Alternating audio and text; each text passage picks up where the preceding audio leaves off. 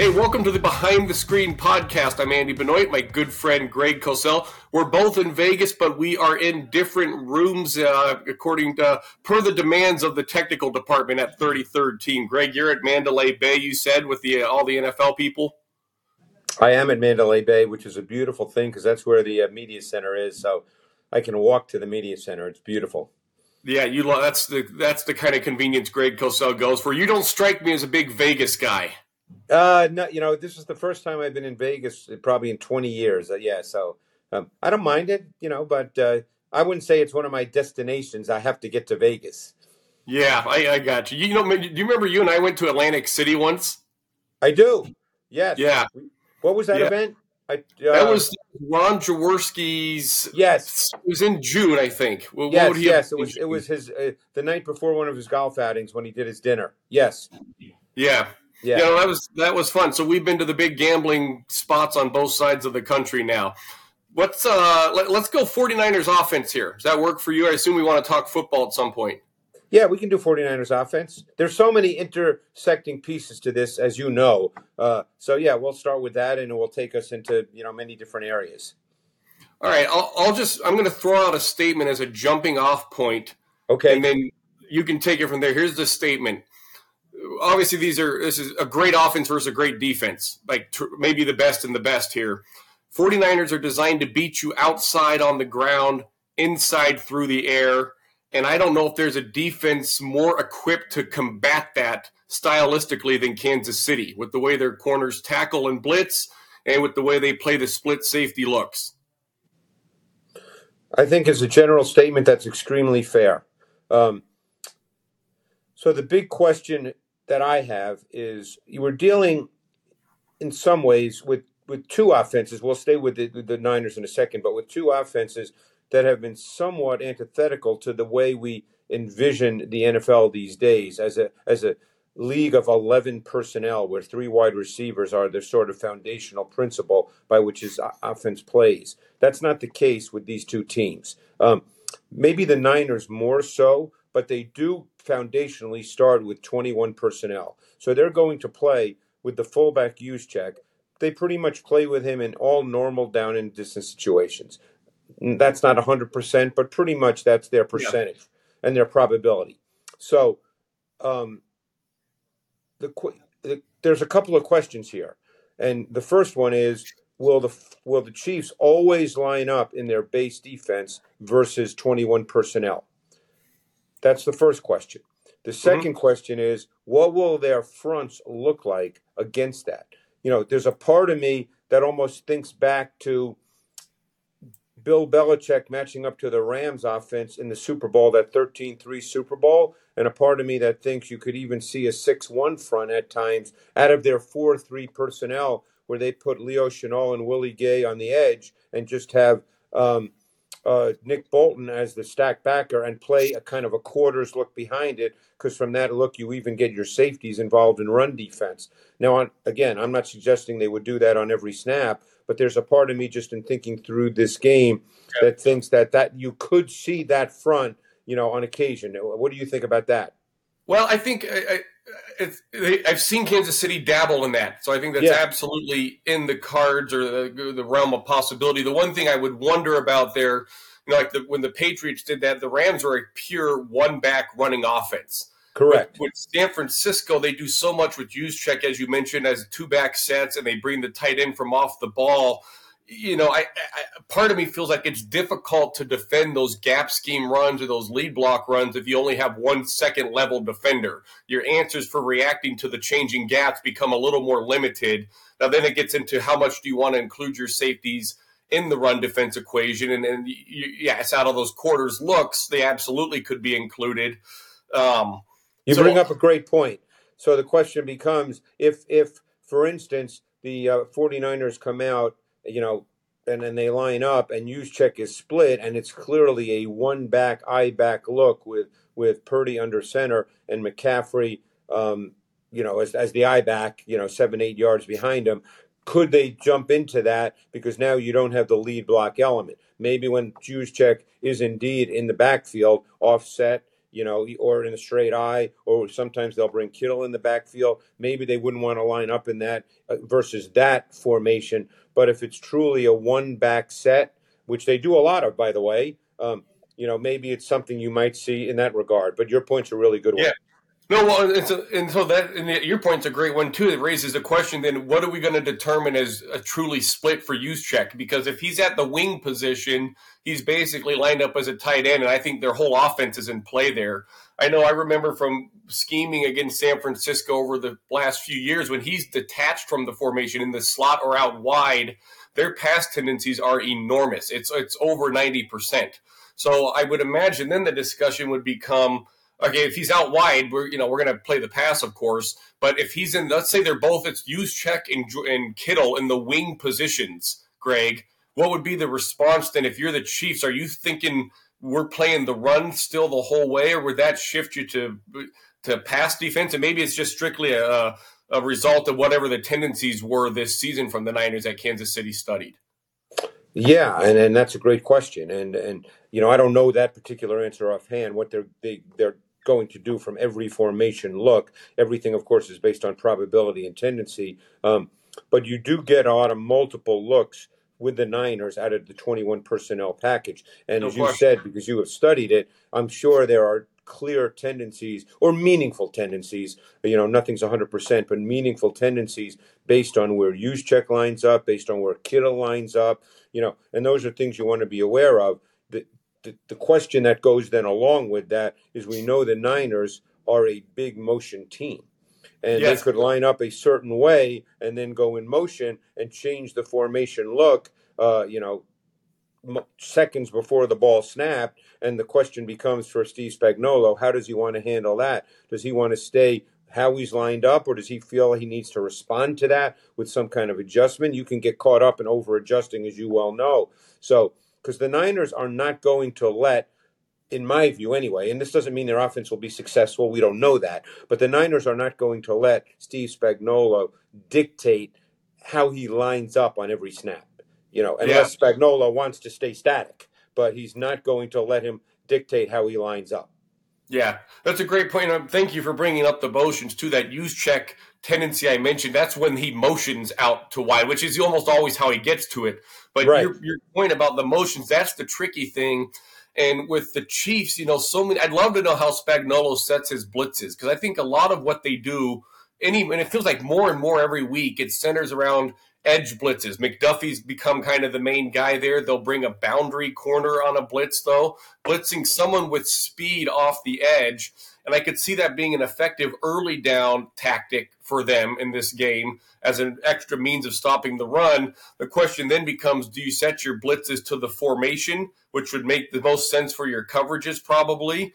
Or because of what you said with the motions and how the Niners will motion at the snap and they'll change the tempo of the motion, do you set your blitz to the field and to the boundary and hope that it has answers for whatever motions you might get? That's the challenge with offenses like San Francisco. It's a great point too, and you, you brought up something that made me think back to when I did the book with Jaworski, the games that changed the game, and was studying the the Buddy Ryan defense, and they were very heavy on what they call blitz to formation, BTF. And you wonder if in this game, because the Niners are a high tendency uh, reduced split offense, uh, where the wide receivers, you know, in base personnel are, are aligned tighter to the formation as opposed to split wide. So now you have your corners closer to the offensive formation, closer to the quarterback. Will Steve Spagnuolo have it that that's an automatic blitz? You know, or an auto Uh, again, not every single time, but maybe they just have a quick check, you know, whatever they yell out, blue, red, you know, whatever it may be. Yeah. And and all of a sudden they just blitz to formation because it's tight and because the corners are much closer to the quarterback. Or yeah. the, or the running back, you know, if it's if it's first and 10.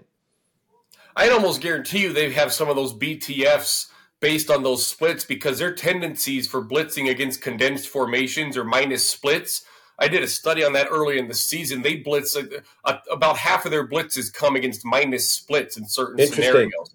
Now, what's with the Niners though, because that's their foundation, you know, you wonder then you're not going to just base the blitz on a minus split because you're getting minus splits on 75% of the snaps on first and second down. So then I wonder if they would ever set the blitz to based on which receivers at which spot or something like that. Right, right.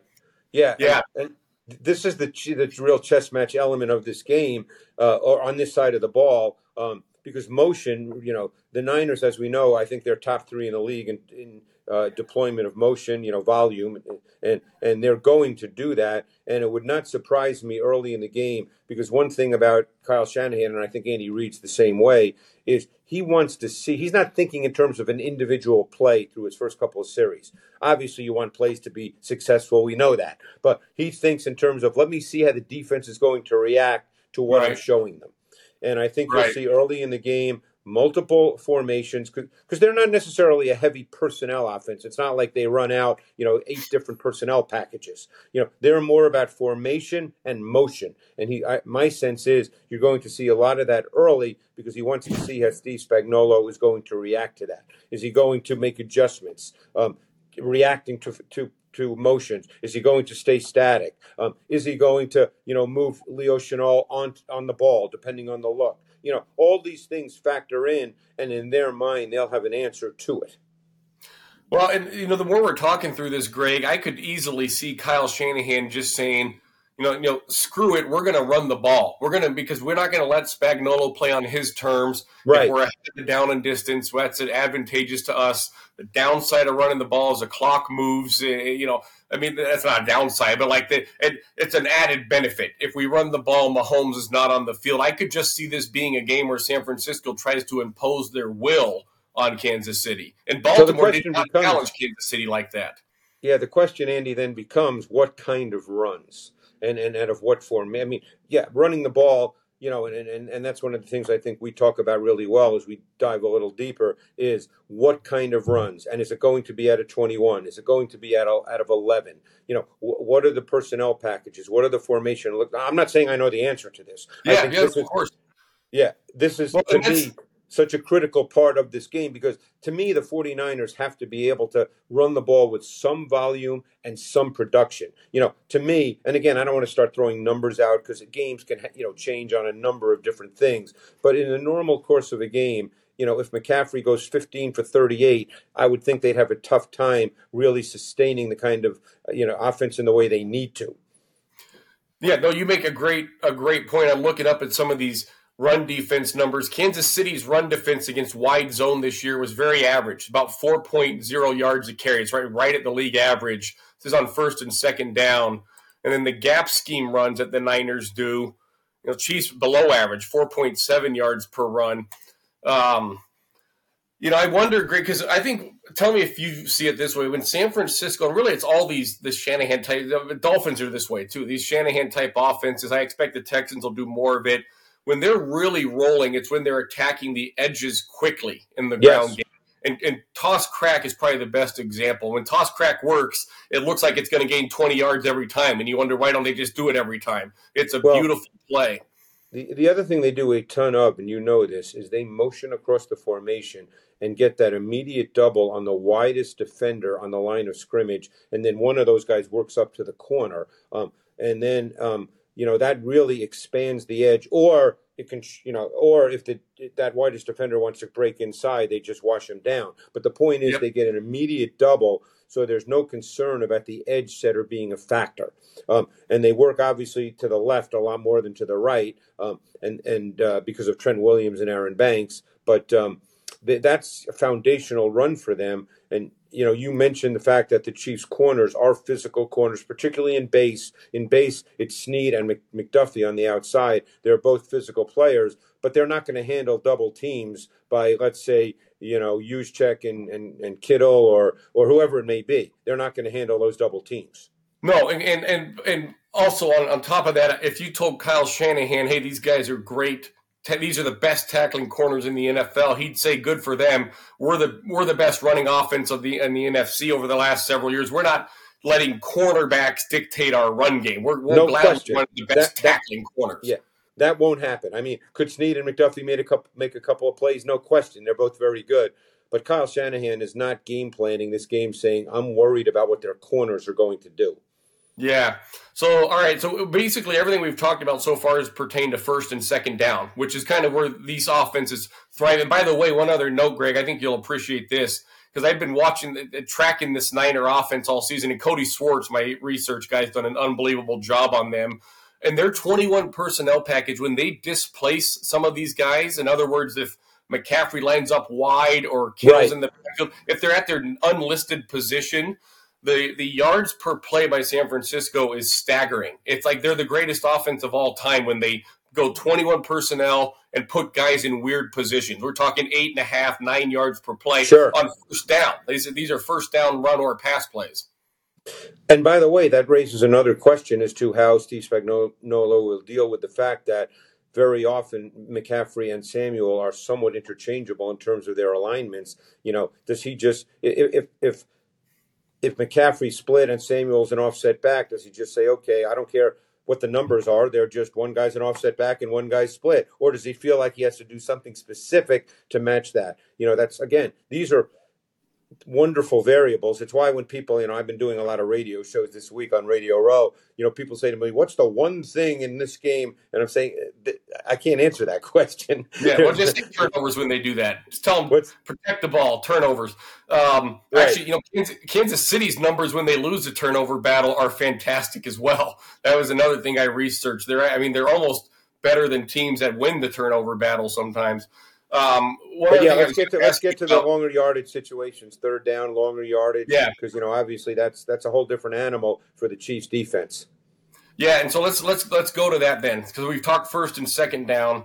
When you get into third down and long, let's say it's third down and seven plus. If if the Niners have let's say six snaps or more of third down and seven plus, can they win this game?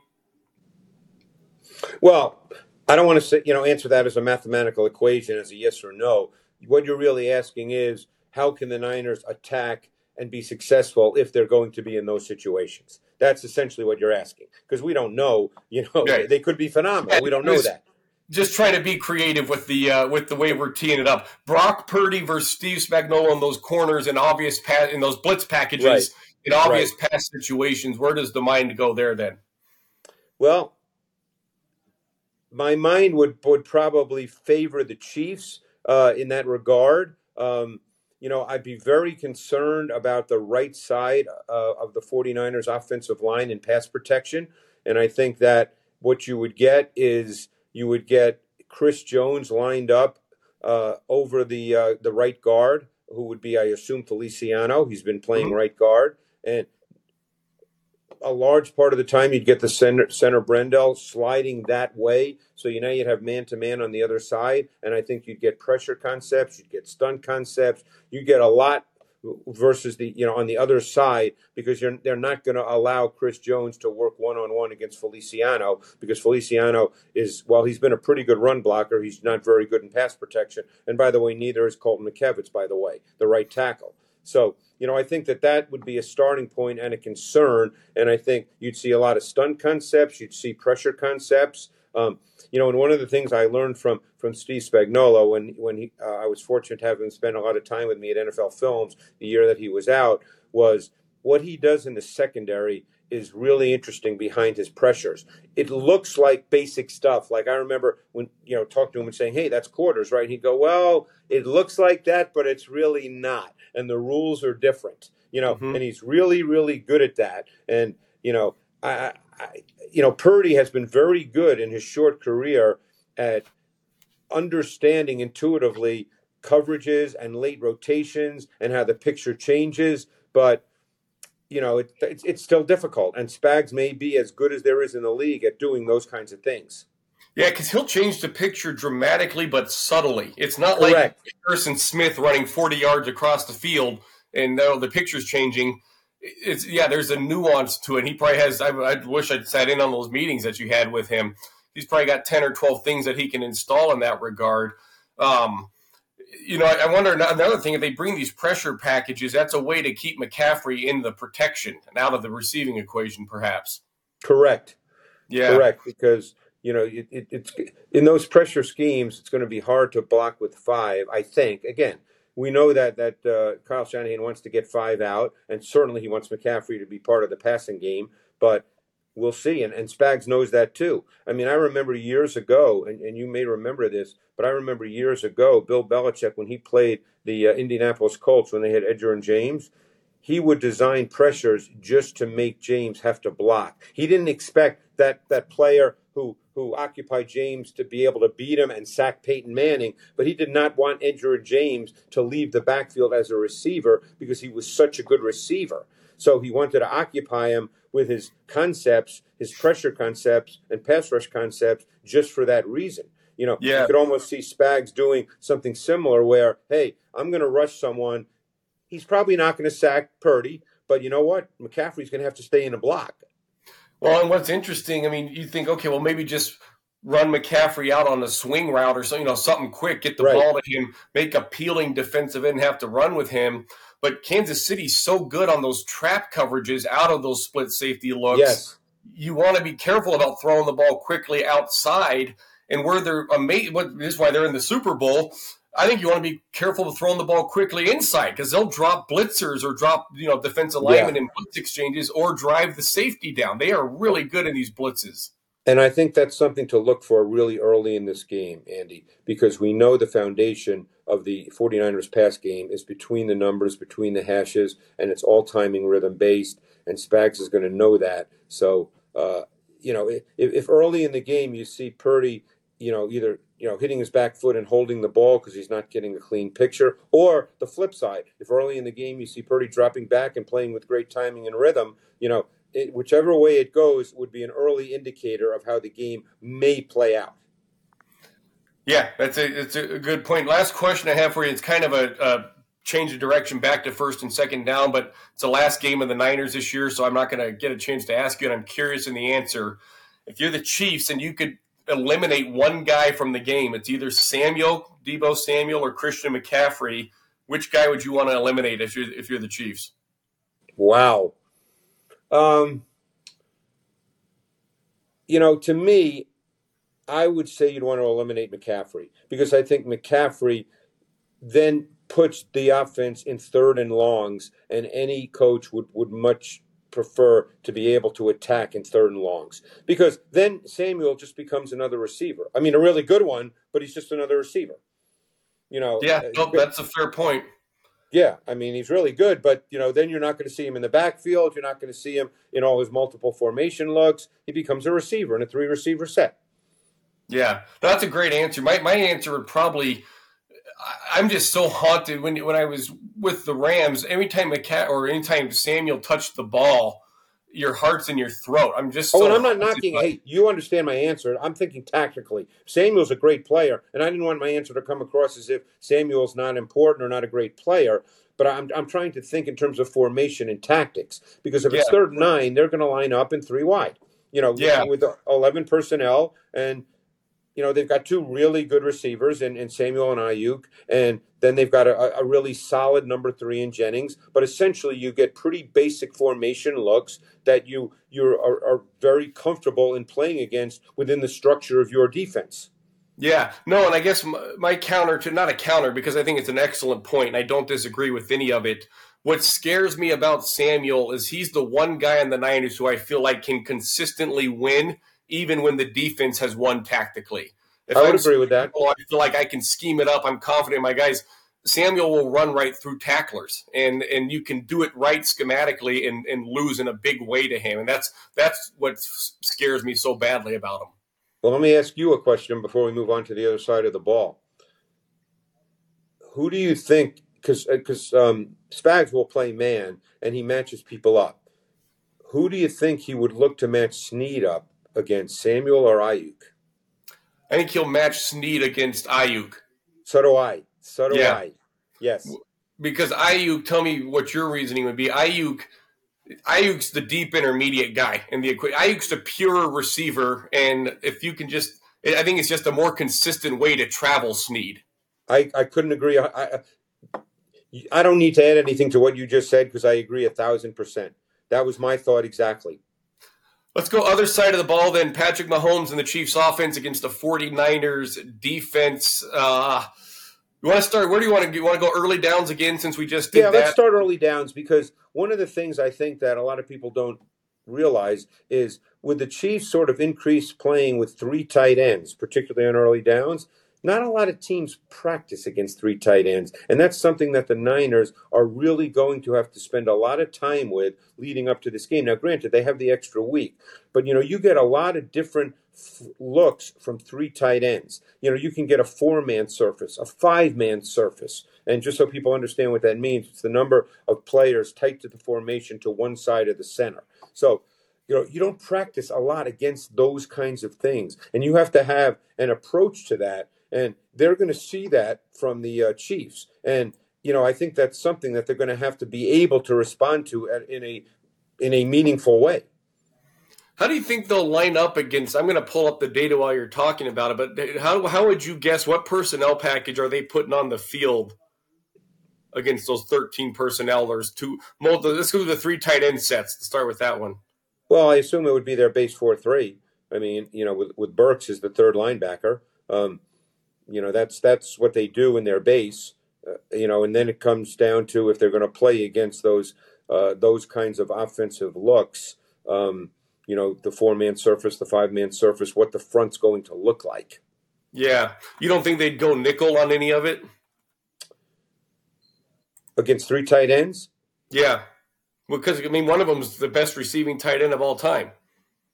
Possibly. I mean, I, I I don't know the answer to that. I'd be surprised, um, but they could do that. Um, you know, the other factor is too. They the Chiefs also can line up and, and split the formation and spread the formation out of two tight ends and three tight ends. They are not beholden. You know, these are even Noah Gray. Obviously, he's not Travis Kelce, but Noah Gray he can also split out and detach from the formation. He is he's a he's a more than functional athlete as a tight end running routes. Absolutely. So Kansas City faced this season, it looked like they, or uh, San Francisco rather, 49ers this season faced 21 snaps of 13 personnel. These are on normal down and this is normal first and second downs. It's not goal line or anything like that. Okay, good. Yeah. Yep, yep. And they played base out of 21 of those snaps. They played base on 21 of them. So there you go. That's their answer, unless they unless they'd used the second week to change something up. Right, right. Which what doesn't surprise me at all. Um, you know, and the Chiefs have really kind of evolved into that, playing out of 12 and 13 personnel. If, if memory serves me correctly, against the Ravens, they were close to 60% playing out of multiple tight end personnel sets. Interesting. I wonder if that's a little bit because you want to keep Baltimore in their base just to limit their menu sometimes. And the Niners are not quite th- that kind of defense, as you know. Right. I mean, they're not, you know, so you could be, I mean, you, that's a great point you just made. I mean, ba- Baltimore was a different kind of defense that did more tactically and schematically. Um, the 49ers are not necessarily like that. So, if can Kansas City, do you think when and, and don't oh, no, let's not be overly literal here on the number and the yards and all that, but just let's say 20 carries for 95 yards if they're over that or under that. If if they're less than 95 yards rushing, give or take on 20 carries, are they, you know, can they win this game doing it that way? Do they have to run the ball effectively to, to win the game this week? I guess is what I'm asking. And that's the question I've been agonizing over because even though Mahomes did not have what we normally consider a Mahomes year, um, for many reasons, you know, their tackles weren't solid, their receiving corps was, you know, not what you'd want it to be. There's many different reasons. I think oh, Mahomes even would probably have to admit he didn't play his best. You know, it was there were a lot of reasons, um, but you still sort of, or I I do anyway feel that Mahomes can be great any given game. Oh, you know, so yeah, so you know, I just. I just think you have to be careful about that because, you know, do they look, we, we know the Chiefs have clearly evolved into running the football with Pacheco being a major factor, okay? And he is a really good sustaining runner. Uh, you know, he's he's an urgent downhill runner. I think you'll see them run gap scheme where they pull the guard. I think you'll see them run pin pull to try to get him on the perimeter. You know, get him running with velocity. That's where he starts generating a lot of his power and strength and is very difficult to tackle. So I think that he will be a key factor. But I don't I don't want to I don't want to put it to, the point where, oh, if they don't dominate with the run game, they can't win the game. Because you know Mahomes can still be Mahomes, and I think there's some matchups in the secondary, even though the Chiefs don't necessarily have you know, what you'd call top line receivers, I think they're going to feel that they can attack uh, when they're in base that they can attack Amador Lenoir, and when they're when the uh, 49ers are a nickel, I feel they'll they, they'll think they can attack Lenoir inside and Ambry Thomas outside. So uh, you know, I don't think it has to be hey, let's just run the football, and that's the way we we have to play. Yeah, you know, and watching their film in the playoffs, and especially the Buffalo game, I felt myself thinking like this: Holy crap, the Chiefs have like they look like the Chiefs again on offense. Like they've got this you know, they got it figured out just in time. They're playing on schedule. They're making plays on third and long here and there. They look like they're really clicking on all cylinders right now offensively. Yeah, and you know, I love your take on the second half against Baltimore. Um, not because they didn't put up a lot of yards, but but their approach. Because until that Valdes-Scantling, a 32 yarder that, that sealed the win, they'd only had 66 yards of total offense against Baltimore in the second half. I mean, did you feel that they went conservative? Did you feel that they just couldn't get what they wanted to get done against that defense? What did you think the reason was that their offense was really not productive at all? Yeah, that's a great point. I mean, you know, I think we need to remind ourselves how good Baltimore was. They had yeah. a disappointing end of the season. Um, but you know, defenses like that, and and it felt like you know John Harbaugh said something interesting, and I I don't normally put unless it's Dan Campbell talking at halftime. I don't put much stock into what the coach says in those interviews coming on and off the field, but you know, he, he made the point like we we kind of got comfortable with what we're seeing with them, or we got the feel for them once we played a few right, series. Right. And I you know I wonder if just that you know that kind of thing right there is enough.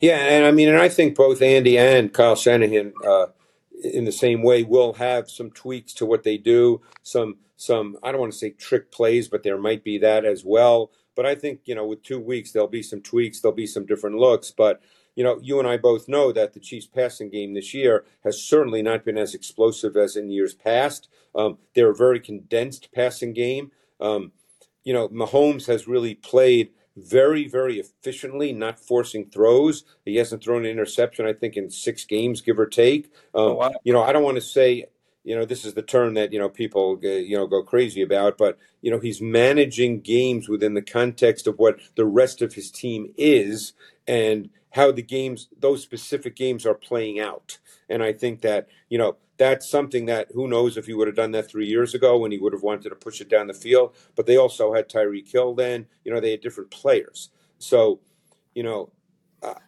he, I'm really. Go ahead. No, I didn't mean it, but it feels like Mahomes has become a more mature quarterback with every passing year of his career. I, I agree a thousand percent. And and you know, look, numbers are great, but that's not the be all and end all. And I think Mahomes has really settled in to to playing each game in the way that the game demands. Yes. Yeah, so he doesn't need to throw for 380 yards and four touchdowns. Now, could he do that? Sure, he could, and he may. You know, that's the thing. We don't know, and he's that good. But he, he's he he's. I don't want. We don't know what's in his head, but clearly he didn't play this year as if, hey, I better go out and throw for 400 every week. Well, remember when they played? Not that these teams are the same. I I was shocked to see there's only 12 players remaining from the original Super Bowl matchup with these teams a few years ago. Uh, but in that game, remember Mahomes was not effective for the first two and a half, three quarters. He was not. He threw I mean, two picks, and yeah, and one was bad. Um, the other was uh, I uh, I remember just behind Hill, if I recall, but one was bad. Um, you know, until that third and long completion to Tyreek Hill, which kind of changed the game. I, I know you remember that play that Mahomes and the offense as a whole was not very good. Yeah, I remember actually that that other interception, the one behind Hill. There was a rover or a robber coming down fast and hard, and Mahomes, I think, was trying to throttle Hill down and probably overdid the throttle down a bit, and Hill was a right. touch to see it, and you know, I, little things make one big interception there. Yeah, I remember that. I remember that hundred um, percent. But uh, we'll see. I mean, that's the thing. You know, Mahomes is still Mahomes, and you just don't know. Obviously, that's not the way this year played out for them offensively. Um, I don't have the numbers in front of me. You could check it, but my guess is they were down in terms of, of, of quote unquote big explosive pass plays. Maybe they weren't, but it's felt like that watching the tape. Um, and they certainly, you know, didn't push it down the field the way they, they have in recent years. No, and his downfield, and I don't have the specific numbers, but I saw him a couple weeks ago was sent to me. His downfield passing numbers were were bad by league standards. Right. I mean, they were bad throwing downfield this past season. Right. Now, having said that, it, is there a defensive coach in the world that feels good when they see Mahomes let go of the ball and launch a ball 40, 45 yards? You're, you're still holding your breath no matter who you are on defense. And, and is there a defensive coach in the world, and this includes Steve Wilks playing this Sunday, that's going to say, oh, it's no problem. If he drops back and throws it down the field, that's fine. We're good. There's no coach who's going to say that. No, you want to contain him. You know what's really impressive with these teams? I mean, for one, I think San Francisco's four out of five NFC championship games now, if I'm not mistaken. Is that accurate? Is I, that... I think that's right. Yeah. Yeah. Uh, yeah, I mean, do the last three for sure. Yeah, four out of five because they went to the Super Bowl in 2019. Uh, um, and then the Chiefs, four out of five Super Bowl appearances. So these teams have been in the Final Four pretty much every year for half a decade now. And I know they are. They're both here doing it different ways recently. We've seen the Chiefs become a defensive team a little bit. The Niners now having these come from behind wins where they're pass only for long stretches of the game. I would imagine, especially the Niners, and not because they put the graphic up about the comeback numbers with Shanahan. I don't. I, I'm sure he doesn't love that, but you know he he can see beyond. He can see the forest from the trees on that one. But I bet he just feels a lot more comfortable knowing his team and seeing his team having won games like that the last two weeks. Oh, without question. I mean, I think you feel a lot more comfortable now for sure. Um, but you know, obviously, you don't want to be in that situation. Uh, I, I, guess what I've tried to figure out in this game is there any scenario in which you could see one team all of a sudden being ahead 17 3 in the second quarter? I mean, it, without you know special teams touchdowns or or fumbles or you know just through the normal course of the game. Well, I mean, does a does a like a defense a big defensive turnover count? Because I could see, you know, that I would think that would have to be part of the equation. Or are you just saying yeah, that maybe comes out hot? Right, maybe maybe that would count because that that would be built into schematics. Like for instance, if the Chiefs had a great pressure and they forced a fumble, or if they forced you know a, an undefined hurried throw by Purdy that was picked, that that's in the normal scheme of, of how they're playing the game. I have a time. that's a hard one for me to forecast and see because I can easily I can picture George Karlaftis getting a sack fumble. I can picture Nick Bosa doing that. I can see tip ball interceptions. I mean, I, I feel like I'm just guessing Right. Uh, are just guessing. I could I could much sooner see this being one of those games that's like uh, where it's a low scoring offensive shootout, if you will, where the drives take it's all 12 play drives, so the game's artificially low scoring. It's 14 to 10 at half, but each team's had the ball like three times total. Right. I could right. see it being one of those games. Yeah. I could see that too. I mean, I doubt either you or I think this is going to be a 38-35 game. Um, but you know, I guess that's why they play them. But I'd be surprised uh, if it turned out that way. Although there's a part of me, and you know, again, we've we've talked about the Chiefs receivers all year. A lot of people have saying they're not very good, but I, I, something tells me they're going to be able to throw the football against the Niners. And when I say throw it, I'm not sitting here saying Mahomes is going to throw for 400, but uh, somehow I think they're going to be able to make some plays in the pass game. Well, that's interesting. Can they they can they do that if they don't block it up exceptionally well? Well, that's a great point because we didn't even mention obviously Nick Bosa is going to be matched both against Donovan Smith, the left tackle, and Jawaan Taylor, the right tackle. Neither one has been particularly good in one-on-one pass protection. How's Andy Reid going to handle that? Um, he may rely on Mahomes to be the guy that that in a sense beats pressure if pressure comes. You know, it, and and when I say pressure, I don't mean blitz. The Niners are not a heavy blitz team, but you know, if Bosa wins, whoever wins, you know, he may feel that hey, Mahomes can move. Mahomes can then go beyond the X's and O's. He can make the off-script plays. Yeah. Okay, Greg. I would never ask you who will win this game, but I'm curious all these radio interviews you've done, I have a feeling they've all ended with someone asking you who would win the game. And you know what my answer has been, Andy? What's that? I had to do that in my NFL matchup show, which doesn't air until Saturday morning. So we're teasing that. I'm not going to give you the answer. You're going to have to watch the matchup show to find out. Well, I'll tell you this: I'll watch a match. If you if you tell me there's a, a version of the matchup show where you're picking games in it, I would watch. That's just a rare. Well, I, we just we we, we picked the Super Bowl, obviously, because there's only two teams left. So I did have to pick. Um, but uh, we're going to tease that. We're going to make you people have to watch the show. I love it. Tell them when. Tell them when and where they watch it. Then. Well, yeah, I'm not sure of the times because we're at the mercy of ESPN. But for those that still have cable or or however they can find it, you know, press the blue button or do whatever. Just say NFL matchup, and it will come up. Awesome, it's, and it's the best.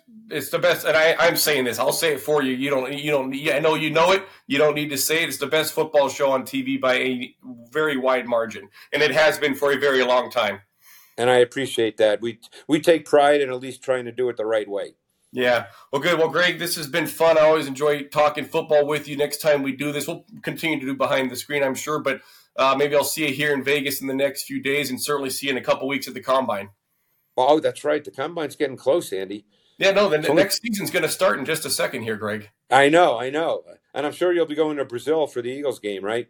Oh my goodness! I did, you know, actually, and I know this different show, different time. I didn't think they were allowed to play on Friday nights that time of year. I'm wondering how well, they got the game. Yeah, I don't. Uh, they're obviously doing it though. Yep. Yeah. No. Yeah, good. So. Good for them. Bring in more fans. That's good for people like us. We want clicks. We want eyeballs on the matchup show. Yeah. So anyone you can bring in. All right. For my friend Greg Cosell from NFL Films, I'm Andy Benoit. This has been Behind the Screen Podcast. Go ahead and hit that subscribe button and enjoy the Super Bowl.